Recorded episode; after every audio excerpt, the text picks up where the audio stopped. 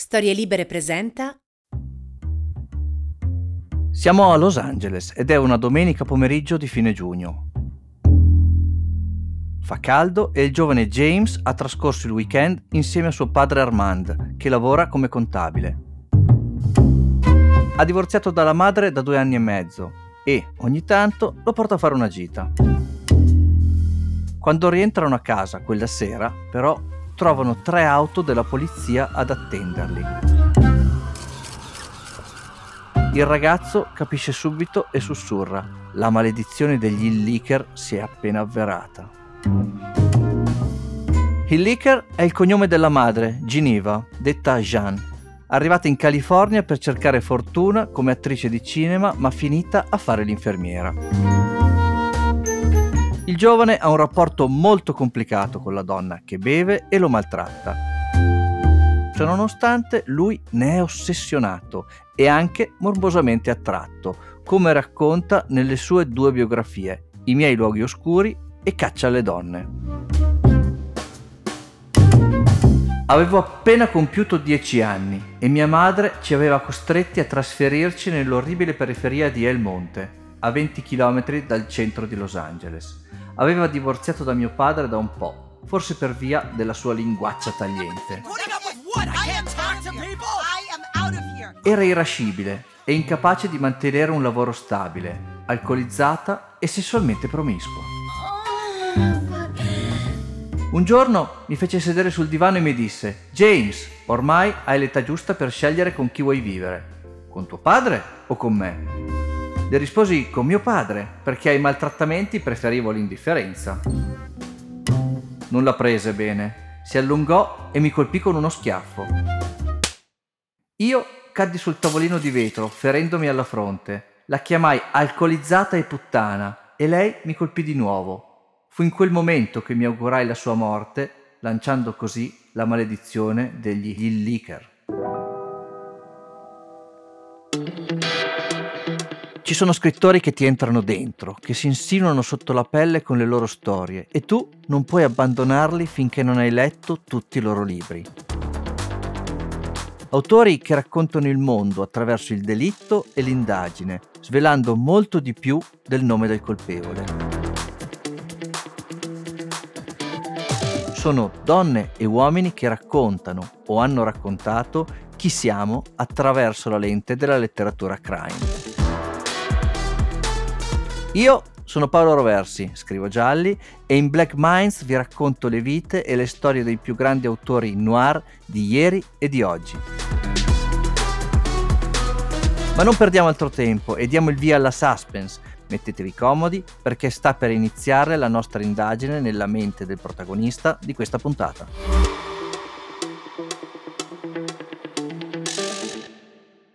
Ogni scrittore di crime stories ha un lato oscuro, un episodio nero che lo tormenta e lo inquieta e, magari, non lo fa dormire la notte. E l'autore di cui parliamo in questo episodio sicuramente ce l'ha più accentuato di ogni altro. Il suo nome è Lee Earl James Elroy, nato il 4 marzo 1948 a Los Angeles, in California, ed è diventato scrittore all'età di 10 anni. Intendiamoci, non è che James Elroy abbia materialmente iniziato a scrivere in quel preciso istante.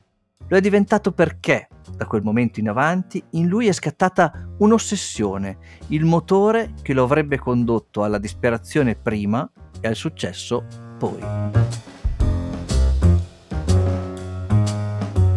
Il 22 giugno 1958 la maledizione si avvera. In un cappetto da basket per bambini nel quartiere di Hancock Park, dalle parti di West Hollywood, viene trovata morta una donna. Non porta le mutandine e l'autopsia rivelerà che è stata prima stuprata e poi strangolata con i suoi stessi collan. L'assassino non verrà mai catturato.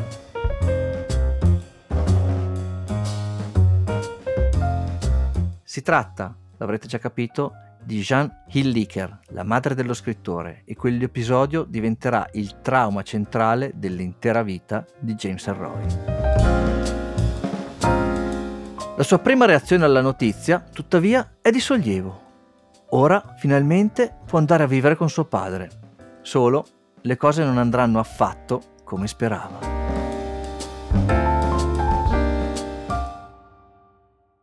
Scrivere è come fare la lotta, mi piacciono le cicatrici.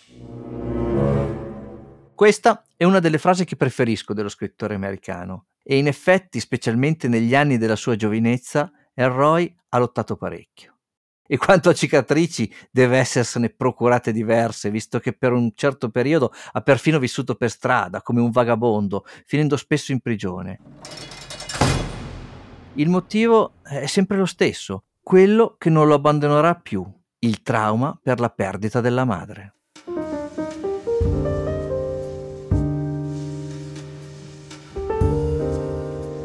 Dopo l'euforia iniziale arriva la depressione. La sua vita va alla deriva. La scuola, la Fairfax High School, gli va stretta. Non studia e spesso fa a botte coi compagni perde la rotta e comincia anche a mettere a segno piccoli furti e a fare irruzioni nelle case delle ragazze da cui è attratto, per, come confesserà anni dopo in diverse interviste, annusare la loro biancheria intima.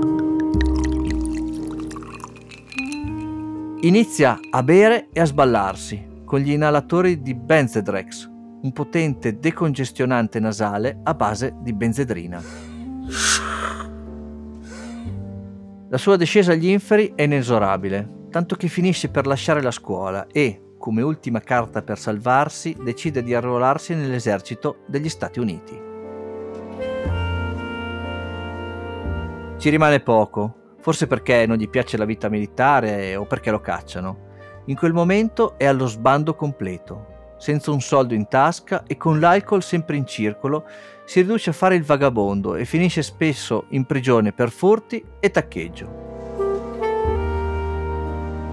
Nelle interviste che rilascerà anni dopo, sicuramente esagerando, sosterrà di essere stato arrestato una cinquantina di volte, anche se negli archivi del LAPD e degli uffici degli sceriffi della contea di Santa Barbara risultano soltanto 14 fermi.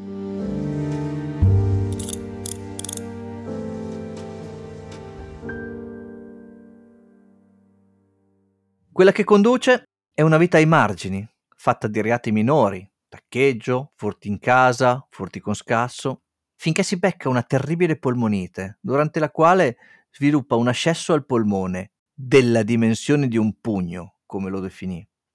A quel punto capisce di aver davvero toccato il fondo e decide, con un grande sforzo di volontà, di ripulirsi. Smette di bere e trova lavoro come caddy all'Hillcrest Country Club, ha 27 anni. La mattina fa il portamazze per i clienti facoltosi del golf club, mentre al pomeriggio inizia a dedicarsi seriamente alla scrittura. James Roy abbandona così la sua carriera da balordo e malvivente di strada per diventare uno scrittore. Quello del caddy era un buon lavoro e mi permetteva di tornare a casa per le due del pomeriggio e sedermi davanti alla macchina da scrivere. Ho sempre desiderato scrivere romanzi, anche se non ho avuto un'educazione classica. All'epoca avevo letto solo romanzi gialli, perché la morte di mia madre aveva acceso dentro di me una curiosità straordinaria per tutto ciò che fosse criminale. L'unico mezzo di cui disponevo per arrivare al cielo, per cambiare la mia vita, era diventare famoso grazie ai miei libri. Volevo farlo per lei, per renderle omaggio e il romanzo poliziesco rispondeva a questa doppia intenzione, psicologica e spirituale. Buttai giù una trama e scrissi il mio primo romanzo istintivamente. Sapevo di cosa si trattava e sapevo di avere talento. Ho sempre avuto una grande capacità di concentrazione e una forza di volontà indissolubile che mi hanno permesso di portare a termine la stesura. Nel 1981 esce il primo romanzo di Elroy, intitolato Prega Detective, con protagonista l'investigatore privato Fritz Brown, che 17 anni più tardi, nel 1998, diventerà anche un film per Hollywood. A questo seguiranno altri due romanzi stand-alone, vale a dire senza personaggi ricorrenti, Clandestino e L'Angelo del Silenzio. I libri, tuttavia, non ottengono il successo sperato e lo scrittore deve continuare a lavorare come caddy per sbarcare il lunario. E Roy non si scoraggia, continua a impegnarsi e crea il personaggio di Lloyd Hopkins, un brillante ma disturbato detective della squadra omicidi di Los Angeles. Hopkins diventerà il suo primo eroe seriale, protagonista di tre romanzi intitolati Le strade dell'innocenza, Perché la notte e La collina dei suicidi, pubblicati tra il 1984 e il 1986, che regaleranno a Elroy una certa fama e anche un minimo di tranquillità finanziaria, al punto che decide di lasciare il lavoro all'Hillcrest Country Club per dedicarsi completamente alla scrittura. Siamo nel 1985 e sono passati dieci anni esatti da quando si è ripulito dall'alcol e dalla dipendenza dalla benzedrina e ha cominciato a scrivere.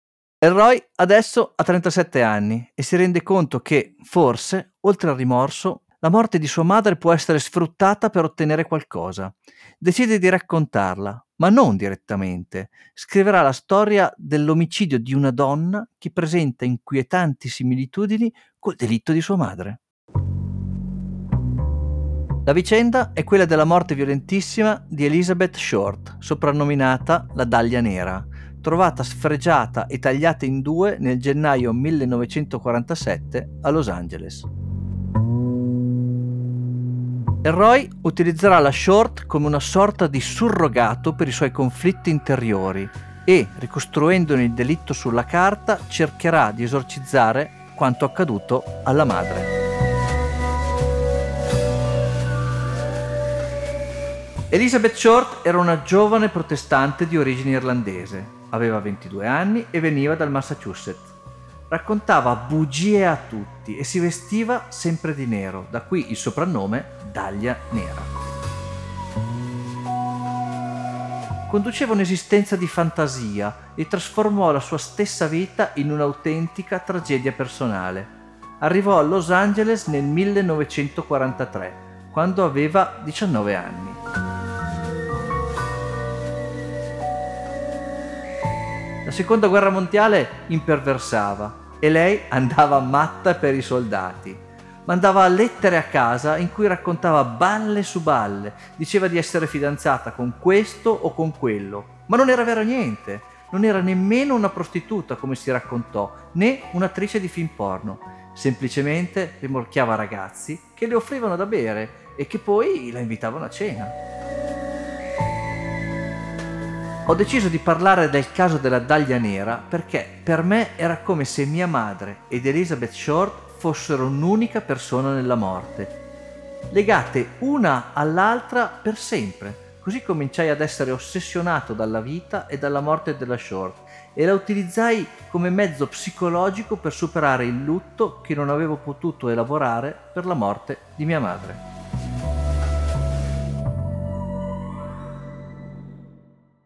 Nel 1987 arriva in tutte le librerie statunitensi il romanzo Daglia Nera e la vita di James Elroy cambia per sempre.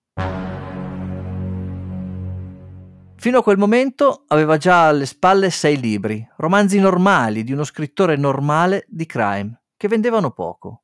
Ma stavolta non è come le precedenti. Questo è il libro della svolta, quello che lo fa diventare ricco, famoso, tradotto in tutto il mondo. Insomma, il James Elroy che conosciamo tutti. Il libro scala le classifiche di vendita e ancora oggi è il romanzo che ha venduto di più dello scrittore. Con Daglia Nera, Elroy cambia passo e inaugura contestualmente la sua prima tetralogia, che lui ribattezza Quartetto di Los Angeles, visto che è appassionato di musica, che sarà composta da Il Grande Nulla, LA Confidential e White Jets. Questi romanzi vengono pubblicati tra il 1987 e il 1992 e per l'ex portatore di mazze rappresentano un'autentica sfida. Ho fatto un patto con me stesso, un patto di coscienza, che suona più o meno così. Ogni libro deve essere più grande, potente e stilisticamente evoluto del precedente, perché se così non fosse starei buttando un sacco di tempo nel cesso e dovrei essere considerato uno scrittore di serie B. Anche il cinema si accorge di lui e negli anni successivi LA Confidential, Daglia Nera e Prega Detective diventeranno dei film hollywoodiani di grande successo che contribuiranno ad aumentare la fama dello scrittore. E Roy ce l'ha fatta. ha sfondato ed è diventato uno scrittore affermato. Questa svolta nella sua carriera, tuttavia, non placa i suoi demoni, né cancella il ricordo, anzi l'ossessione di quanto accaduto alla madre. Così, quando un detective in pensione della polizia di Los Angeles gli chiede se vuole dare un'occhiata al dossier dedicato all'omicidio di sua madre e custodito negli archivi dell'LAPD, Roy non ci pensa un istante e accetta. Ho visto le foto di mia madre nuda sul tavolo dell'obitorio. Ho visto le foto della sua morte, la calza di nylon intorno al collo, il posto dove era stato scaricato il suo corpo. Dentro la mia testa è scattato qualcosa. Clic. Significava che non era finita.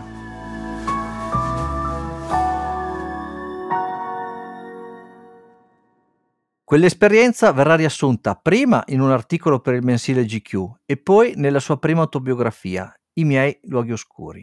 Sconvolto dalle foto che vede, decide di indagare per conto suo, di riaprire il caso. Insieme al detective in pensione conduce una controindagine che però non porterà a niente. L'identikit dell'assassino potrebbe essere quello di chiunque, la macchina utilizzata non venne mai rintracciata e neppure la tecnologia moderna può aiutare, quasi 40 anni dopo quel delitto, perché nonostante l'omicida avesse lasciato tracce organiche ovunque, lo sperma, la pelle, sotto le unghie della donna, non c'è sufficiente DNA utilizzabile per un test significativo. Deluso, Roy si getta anime e corpo in un nuovo progetto, Inizialmente avrebbe dovuto trattarsi di un solo romanzo, un libro che parlasse della perdita dell'innocenza dell'America, ma alla fine ne viene fuori una trilogia ribattezzata Underworld USA, composta da, parere personale, almeno due dei romanzi più straordinari di sempre, American Tabloid, Sei pezzi da mille e Il sangue e randagio. Nella maturazione del progetto ha un'influenza decisiva il romanzo Libra di Don DeLillo, In Dallas, Texas, three shots were fired at President Kennedy's motorcade in downtown Dallas. The first reports say that President Kennedy has been seriously wounded by this shooting. Dopo la lettura di quel libro, infatti, Elroy diventa ossessionato dall'assassinio di John Kennedy. Ma non sa come scriverne perché, come ripete a tutti, il libro di DeLillo è troppo perfetto. Libra racconta l'assassino di JFK, attraverso gli occhi dell'uomo accusato del delitto, Harvey Oswald. De Lillo descrive una triplice cospirazione ordita dai disertori della CIA, esuli cubani di destra e dalla mafia. Alla base di tutto ci sarebbe la perdita da parte della mafia dei profitti del gioco d'azzardo a Cuba e della salita al potere di Fidel Castro. Dopo averci riflettuto a lungo, Roy decide di mischiare le carte e di cambiare la prospettiva. Si concentra su cinque anni di storia americana, a partire dal 1958, e racconta quella che lui definisce la storia segreta, ponendo l'omicidio Kennedy all'interno di una vasta serie di fatti storici, come lo scontro tra la CIA e la mafia, il mito dell'aviatore e magnate Howard Hughes, quello dell'inflessibile capo dell'FBI J. Edgar Hoover e così via. Un universo letterario in cui i personaggi realmente esistiti intrecciano le loro vite con quelli di, come li definirà lui stesso, sbirri corrotti, soldati di fortuna e cabarettisti. La morte di Kennedy rappresenta per l'America la perdita di un'innocenza mai posseduta, ma di cui da ora in poi non rimarrà neppure l'illusione. L'assassinio di Kennedy è la ferita aperta, la conoscenza del male. American Tabloid esce nel 1995 e arriva subito in cima alle classifiche di vendita, tanto che la rivista Time lo elegge il libro di narrativa dell'anno. Per quattro anni ho spiato la storia americana dalla finestra, conducendo una lunga inchiesta itinerante in cui ho letteralmente buttato giù le porte a calci. Avevo la licenza di rubare e la libertà di agire. Quattro anni in cui ho piazzato microfoni, intercettato telefoni e seguito i grandi avvenimenti della storia rimanendo nell'ombra. Ho così potuto stabilire un legame tra l'allora e l'adesso, in modo del tutto nuovo. Io ero là e il mio reportage confermava le dicerie e le soffiate degli insiders. Ho consultato montagne di documenti per verificare le mie storie e alla fine il libro si è costruito su documenti pubblici rubati e diari privati e rappresenta la summa della mia avventura personale.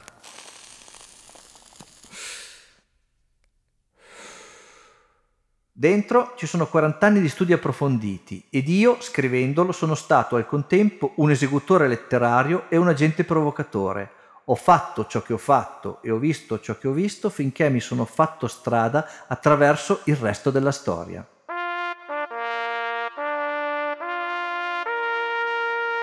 Quello di Kennedy è l'assassinio più esageratamente magnificato e analizzato al mondo ed è dovuto a una banale controversia commerciale. Ciò che voglio dire al lettore con American Tabloid è questo. Mettiti l'anima in pace perché l'America non era innocente prima, non lo è mai stata e non lo è di certo oggi. Per Roy, tuffarsi nella Los Angeles degli anni 60 è come rinascere, venire proiettato in una dimensione a lui congeniale, al punto che, mentre scrive American Tabloid, si rende conto che un libro solo non basta per raccontare il mondo che ha in testa. Così concepisce e pianifica altri due romanzi che andranno a comporre la trilogia Underworld USA, vale a dire Sei pezzi da mille e Il sangue randagio.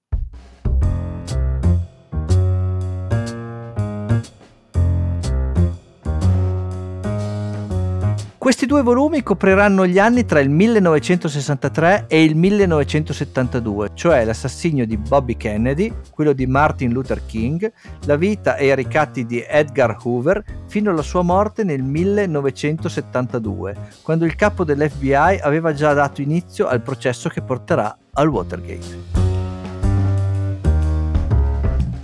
In questi romanzi lo scrittore racconta un'epoca che ha vissuto in prima persona quando era ragazzo, anni che restano scolpiti nella sua immagine come momenti di grande cambiamento in cui tutto era in fermento. La sua idea, così come già nel primo volume della trilogia, è quella di prendere gli elementi storici e di inserirli in una trama coerente e cospiratoria, popolata di personaggi reali e di finzione. Insomma, vuole riscrivere la storia, ma a modo suo. Alla fine la trilogia descriverà nel dettaglio la parte oscura degli anni delle presidenze Kennedy, Johnson e Nixon, dove Elroy mette in scena una galleria di personaggi più o meno ispirati a quelli davvero esistiti. Fra questi spicca maggiormente, perché figura imprescindibile della storia americana, il direttore dell'FBI, J. Edgar Hoover. Hoover era un piccolo burocrate che ottenne un grande potere attraverso la collezione di dossier compromettenti su celebrità e politici. Non so se disponesse davvero di quei fascicoli, ma so che era attivo nel campo del sabotaggio militare, in particolare durante la Seconda Guerra Mondiale, e che tormentò molte persone innocenti di sinistra, oltre ad affermare falsamente che la criminalità organizzata non esisteva. È legale. Qualche volta occorre piegare un po' le regole per garantire la sicurezza del paese. Le trascrizioni me le lasci qui. Le faccia pure leggere a suo fratello, signor Kennedy. Gli dica che io ne ho comunque una copia. Circolavano molte voci sul fatto che fosse attivamente omosessuale, ma io non ci ho mai creduto. Si diceva anche che si vestisse da drag queen e andasse al Waldorf Astoria, ma non credo nemmeno a questo. Hoover era troppo cauto e ritengo che fosse un omosessuale casto, che avesse un debole per gli uomini, ma che non abbia mai avuto rapporti né con gli uomini né con donne né con animali. Per questo gli ho dato una voce da carognetta iper effeminata. Lo descrivo così soprattutto per divertire, visto che si tratta di un romanzo. Non so fino a che punto fosse implicato nell'assassinio di John Kennedy, o in quello di suo fratello Bobby, o nell'omicidio di Martin Luther King.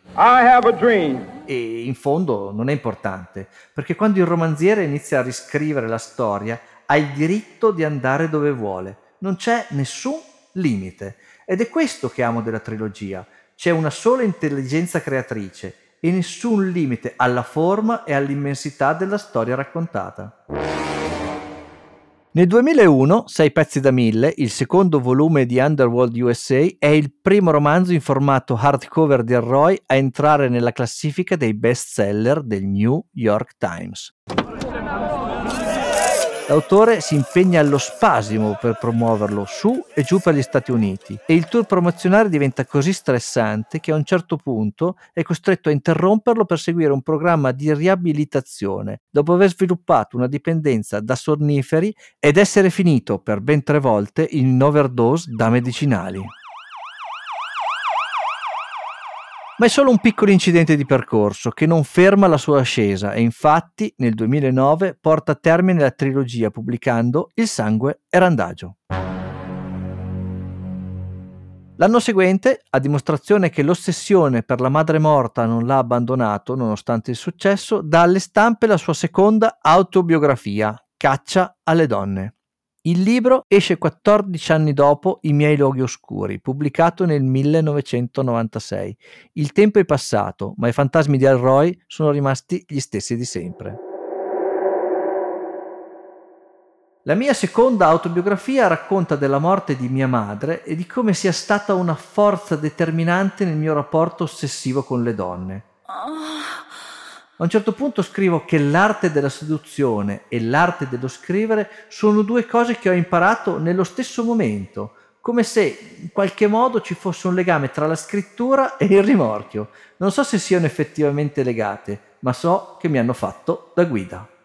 La scomparsa di mia madre mi ha costretto a un dialogo continuo con lei e per riparare i miei torti scrivo storie per consolare il fantasma che è diventata mia madre è onnipresente, le altre donne si impongono con la carne e i loro sensi.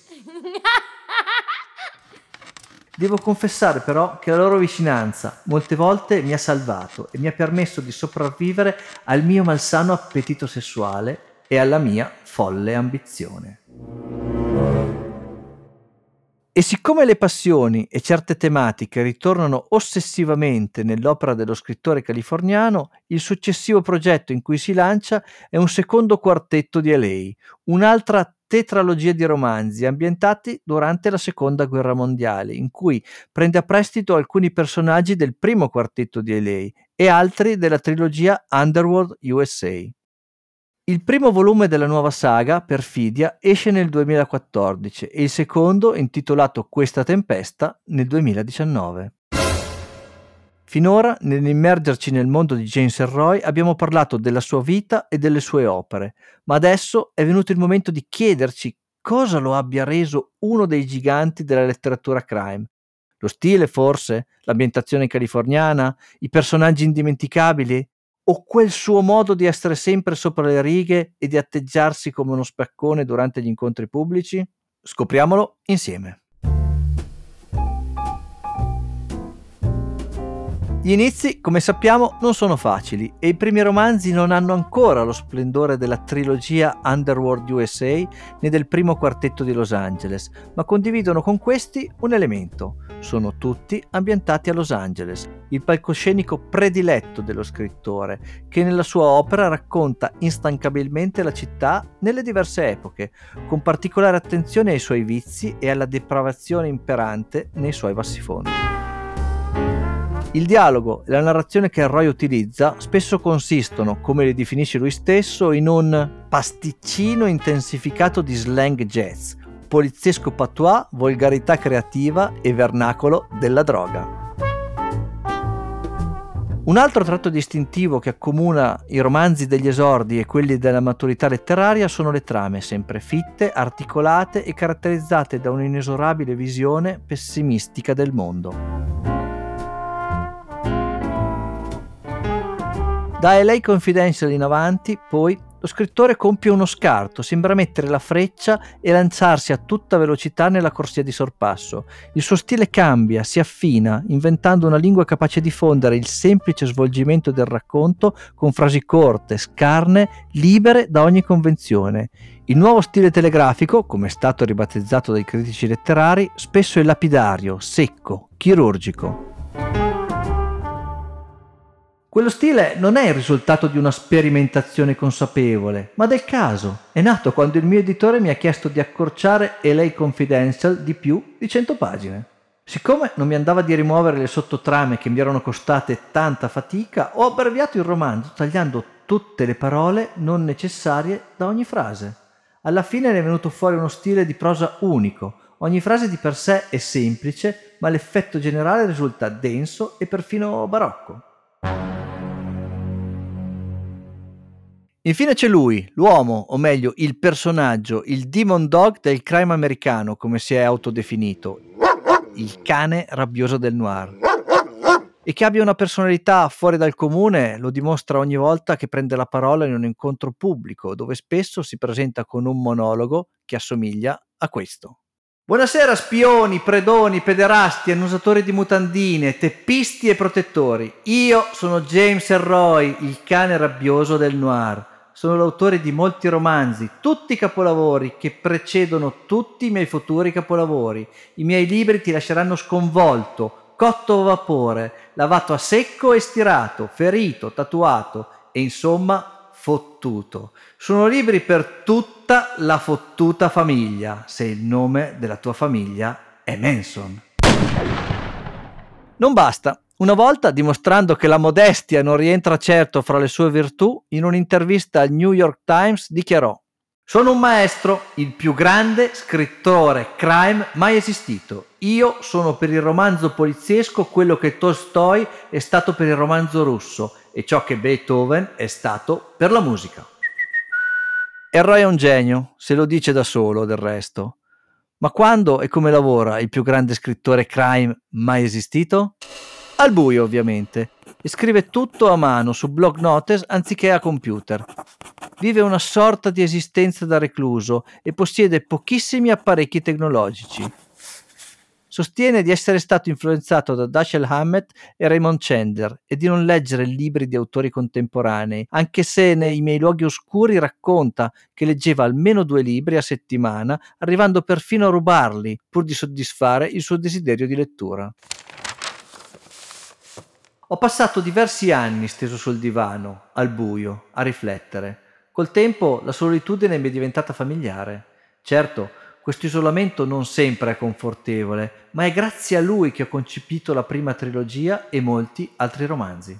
Sto disteso sul divano, sia di giorno che di notte, a luce spenta, nella totale oscurità. Solo così riesco a pensare e a mantenere la concentrazione. Mentre rimugino percepisco le emozioni dei personaggi e lascio che i pensieri e le parole mi attraversino il cervello. Aspetto che le cose si costruiscano da sole e, nel frattempo, mi guadagno da avere con il mio secondo lavoro per il cinema e la televisione, perché so che quando arriverà il momento di creare avrò tutto il materiale che mi serve. Ovviamente mi avvalgo di alcuni collaboratori per compilare le schede dei luoghi e dei personaggi e per stilare le cronologie degli avvenimenti in modo da non confondermi con i dettagli. Dopodiché estrapolo una trama con i personaggi reali e organizzo il tutto in un canovaccio. Per il sangue randagio quel canovaccio è diventato una scaletta di ben 400 pagine. La cosa però non deve stupire, perché in una buona giornata di lavoro scrivo anche per 12 ore filate. A volte solo 9 o 10 pagine scritte a mano, ma arrivo anche a 50 pagine e non passo mai alla frase successiva se la precedente non mi sembra perfetta.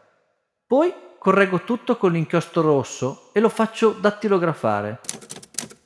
Quando mi vengono restituiti i fogli stampati, li correggo di nuovo con l'inchiostro rosso e si ricomincia il giro.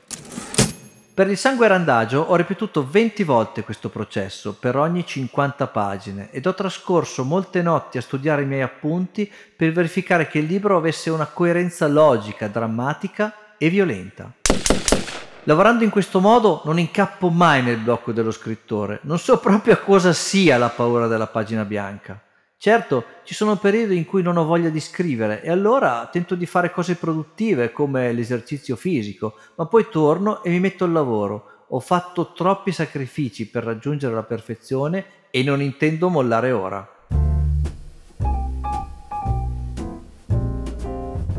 Ed è stata proprio questa tenacia a trasformare James Roy in ciò che è oggi, il più ambizioso, forse, fra tutti gli scrittori americani il più inquietante, l'unico che susciti tanto entusiasmo quanto odio.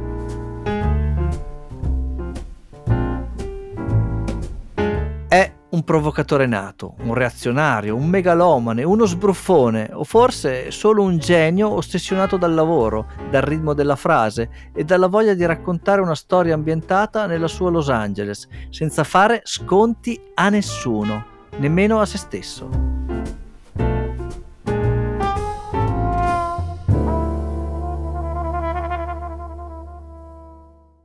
Sono contento di non aver mai messo su famiglia e col senno di poi sono contento che i miei due matrimoni siano falliti e di non aver mai avuto figli, perché i figli mi avrebbero fatto impazzire e avrei perso concentrazione. La mia concentrazione a prova di bomba viene dalle privazioni della mia infanzia e dal sogno che avevo di diventare un grande scrittore. Inizialmente corrispondeva a un'idea stupida, tipo quella di avere una bella casa, un'auto sportiva, essere pieno di ragazze, ma sono solo sciocchezze. In realtà è solo quando mi sono messo in testa di scrivere grandi libri che sono stato capace di togliere la sicura. Non si può scrivere per gli altri, né per le vendite né per assicurarsi il consenso della critica, bisogna farlo per se stessi. Ecco chi è James Elroy, il cane rabbioso del noir, uno per cui non hai bisogno di sforzarti per trovare una definizione che gli stia a pennello, visto che è capacissimo di darsela da solo. La definizione di me stesso? Semplice. Amo competere e detesto perdere. Non mi importa di essere ferito e non mollerò mai. Ora che sono uno scrittore affermato, sento che il peso di una vita mi è stato tolto di dosso, anche se mi sento ancora un bambino. Tutto quello che ho sempre voluto era scrivere grandi fottuti romanzi, avere un paio di cani e scopare donne. Cos'altro c'è? Voglio dire, oltre a un buon hamburger.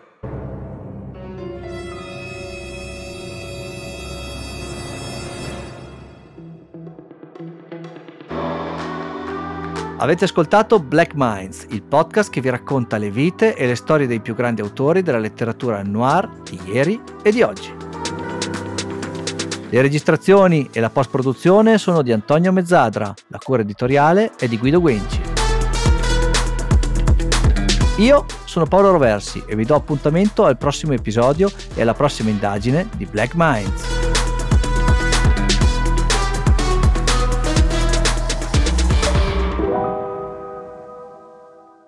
Seppur basato sulle biografie reali degli scrittori, le parole pronunciate dai protagonisti sono utilizzate in modo fittizio, al solo scopo di illustrare, quanto più verosimilmente, i fatti riportati e sono quindi da intendersi come una rivisitazione frutto della fantasia dell'autore.